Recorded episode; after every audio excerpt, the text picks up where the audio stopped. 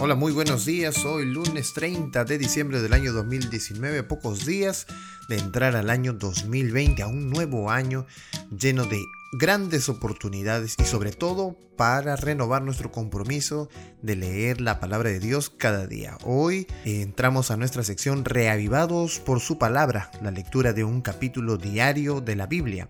Te saluda el pastor Andy Skeche desde Corpus Christi, Texas, y vamos a iniciar esta mañana leyendo el capítulo 8 del libro de Job. Vamos con el primer verso. Respondió Bildad Sujita, el segundo amigo de, de Job. Recuerden que tres amigos se sentaron con Job. Y entonces eh, Elifaz Temanita ya habló y ahora va a hablar Bildad Sujita. Y dijo, verso 2, ¿hasta cuándo hablarás tales cosas? Y las palabras de tu boca serán como viento impetuoso. Bueno, es que recuerden ustedes que en los capítulos anteriores, el 6 y el 7, eh, Job había hablado, había respondido a Elifaz Temanita y ahora eh, él seguía con su queja, ¿verdad? Entonces Elifaz eh, le había contestado que tenía una visión, trató de ampararse en eso para decirle que estaba equivocado, que no debería quejarse y que él tenía algo escondido. Y bueno, y ahora tenemos a Bildad, su hijita, que le dice eh, lo mismo, ¿no? ¿Hasta cuándo hablarás tales cosas? Y las palabras de tu boca serán como viento impetuoso. ¿Acaso torcerá Dios el derecho? Es decir, ¿acaso Dios cambiará la justicia? ¿Cambiará Dios de ser justo? ¿O pervertirá el Todopoderoso la justicia? Bueno, eh, en esta en, esto que habla Bildad, él, él intenta defender la justicia de Dios. Claro, es correcto en su respecto de la justicia de Dios, pero lo que no comprende Bildad es la justicia misma. Cree que la justicia demanda un castigo específico de los pecados en esta vida, y además él supone que Job es el objeto de tal injusticia.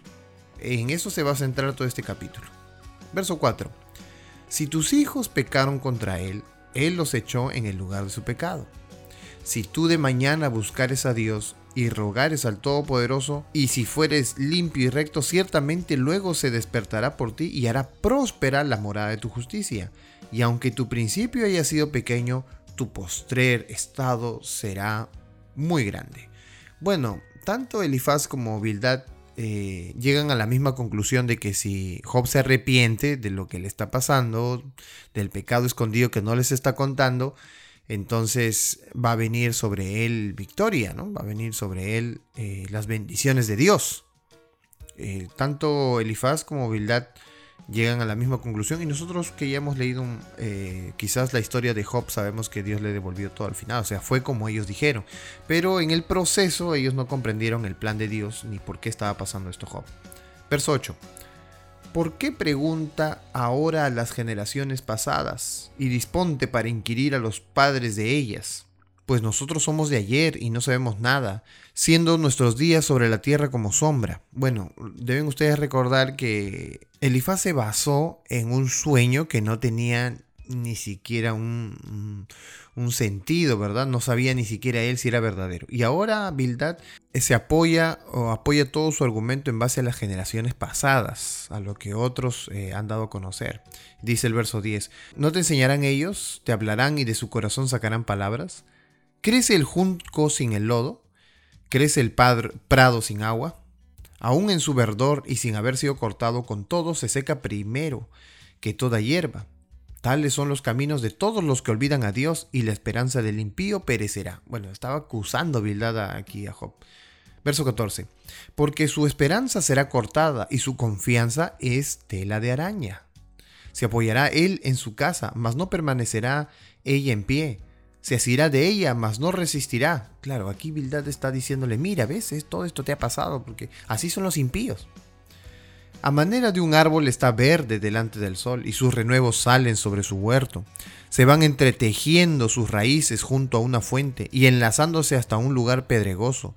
Si le arrancaren de su lugar, éste le negará entonces, diciendo, nunca te vi.